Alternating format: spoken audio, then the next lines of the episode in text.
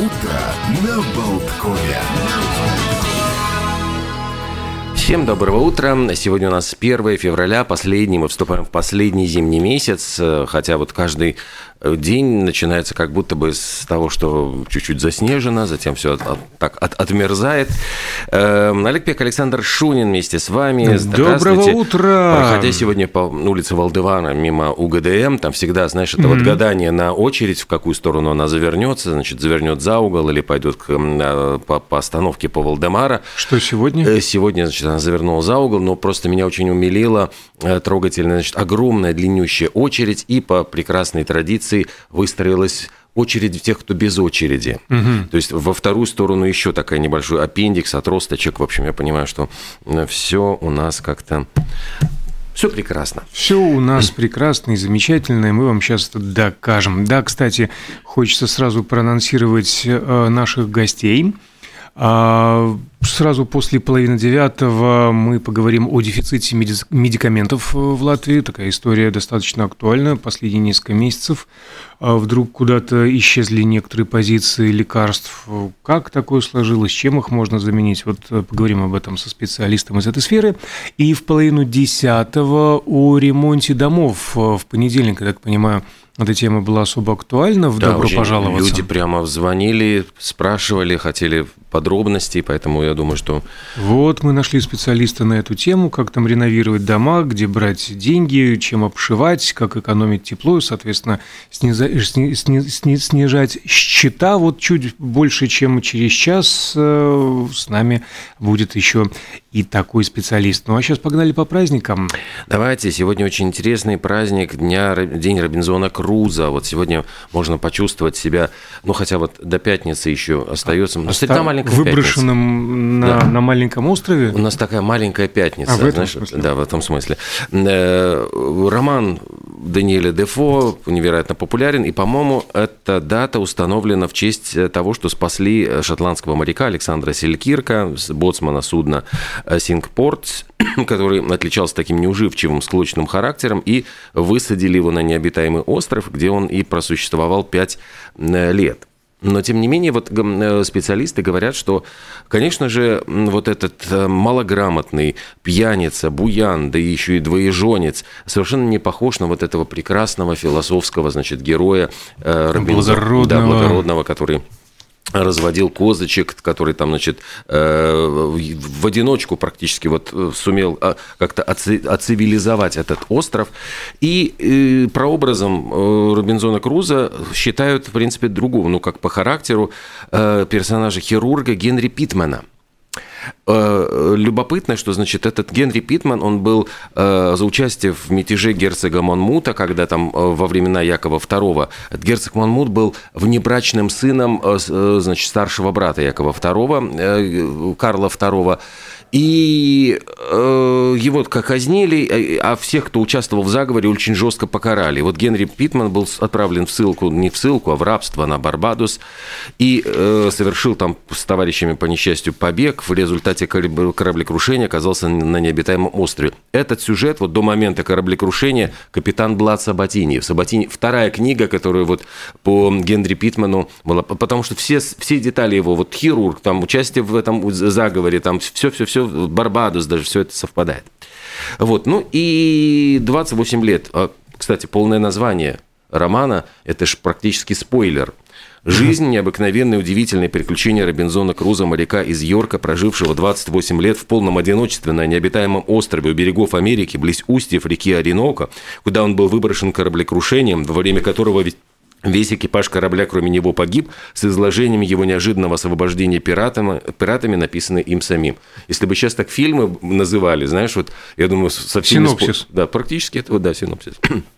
Ну и забавный же факт, что продолжение же есть у Робинзона Круза, о котором не очень много люди знают. Дальнейшие приключения Робинзона Круза он написал, кстати, их выпустил Робинзона в апреле 1719 и в конце года уже 1719 вторую часть.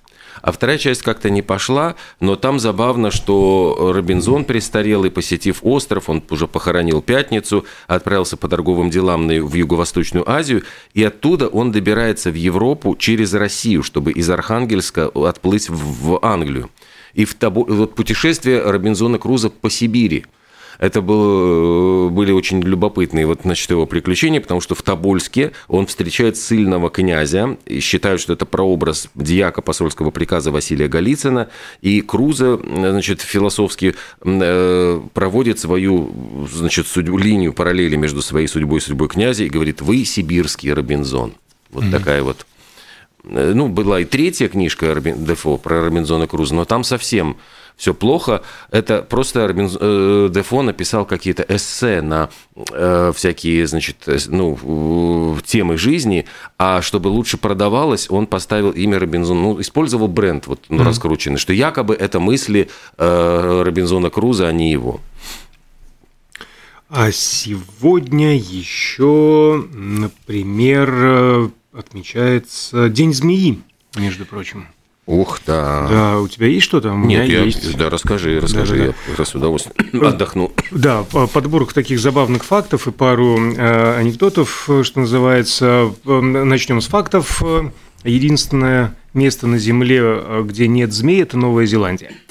А ядовитые змеи используют яд в основном не для обороны, а именно для нападения при охоте.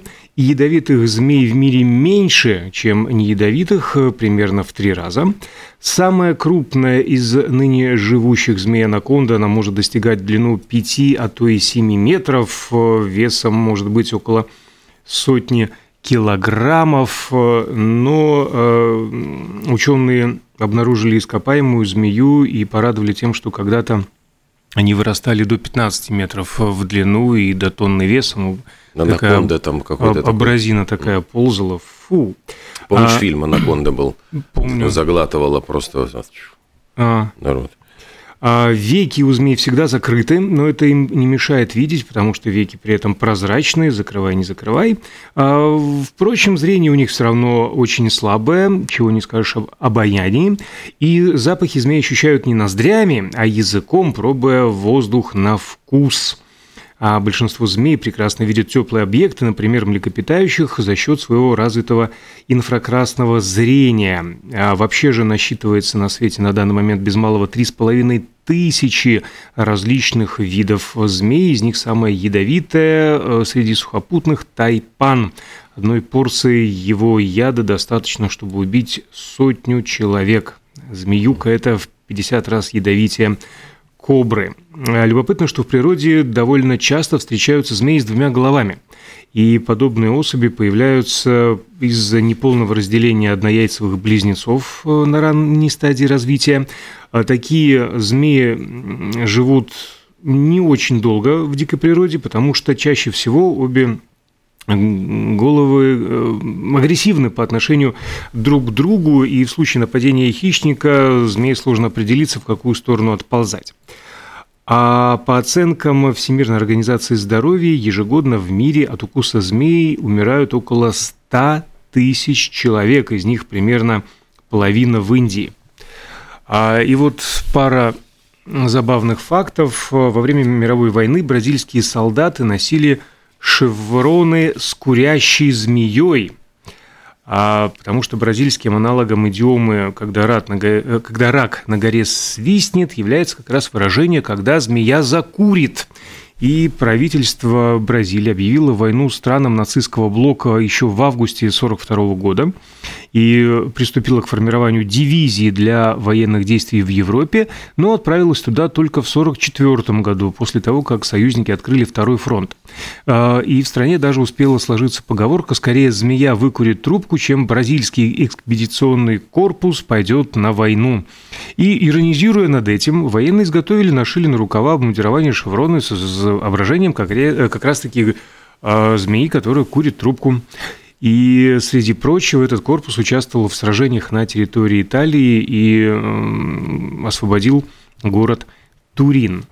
А еще, э, так вот, совпало именно 1 апреля 2007 года сотрудники нью-йоркского офиса Google получили от своего коллеги имейл с сообщением о том, что где-то в здании находится сбежавший из клетки питон по имени Кайзер – И в письме была просьба не трогать змею при ее обнаружении, сразу вызвать охрану, и специально подчеркивалось, что это не розыгрыш, несмотря на 1 апреля. И на следующий день кайзера действительно обнаружили в одном из кабинетов, вернули в вольер, и все закончилось хорошо. Сегодня еще очень интересный день, э, господи, вот как, как же это называется, пирога Аляска. А, его готовят, вот эту а, аляску, кладут кусочки бисквита на дно формы для пирога, заполняют, значит, затем а, смесью бизе и подают с мороженым. В общем, такая очень хитрая э, комбинация, но любопытно, почему он называется Аляска. Дело в том, что в 1867 году шли как раз публичные дебаты, покупать ли Аляску у России за 7 миллионов долларов, потому что считали, что цена дороговата. Тогда еще не знали, что там залежи всяких полезных ископаемых. И э, дело в том, что шеф-повар американского ресторана Чарльз Ранхофер из ресторана Monico в Нью-Йорке, э, он сделал такую фишку. Он э, все время блюдо называл в честь каких-то, ну вот, ярких событий. Вот ш, когда шумиха какая-то происходит, и он тут же подхватывает это, или какое-нибудь имя политика, или что-нибудь, он сразу вот называл блюдо. Они пользовались просто старая еда, в новой упаковке это пользовался большим успехом у клиентов ресторана. И вот он решил э, извлечь выгоду из этой шумихи и предложил, значит, пирог, э, говорит, вот это пирог запеченная Аляска. И э, неожиданно пользовалась успехом и пошла, в принципе, достаточно, стала очень популярной. Да, но дело в том, что а, а, а, этот пирог действительно запекается не просто мороженое на бисквите, а его кладут на бисквит замораживают и перед тем, как подать на стол, запекают в духовке. То есть это запеченное мороженое, внутри оно mm. остается холодным, снаружи вот этот вот, вот, вот тортик такой пирог. И сочетание, э, контраст температур, и, а, а, а, изначально он назывался Аляска Флорида как раз-таки из-за контраста вот этого. У нас э, время прерваться и связаться с нашим первым гостем Кинтия Барлоти, руководитель Елгова Сполоклиника. Как раз вот поговорим о недостатке лекарств. Кстати, эта проблема актуальна не только для Латвии, но и всей Европе.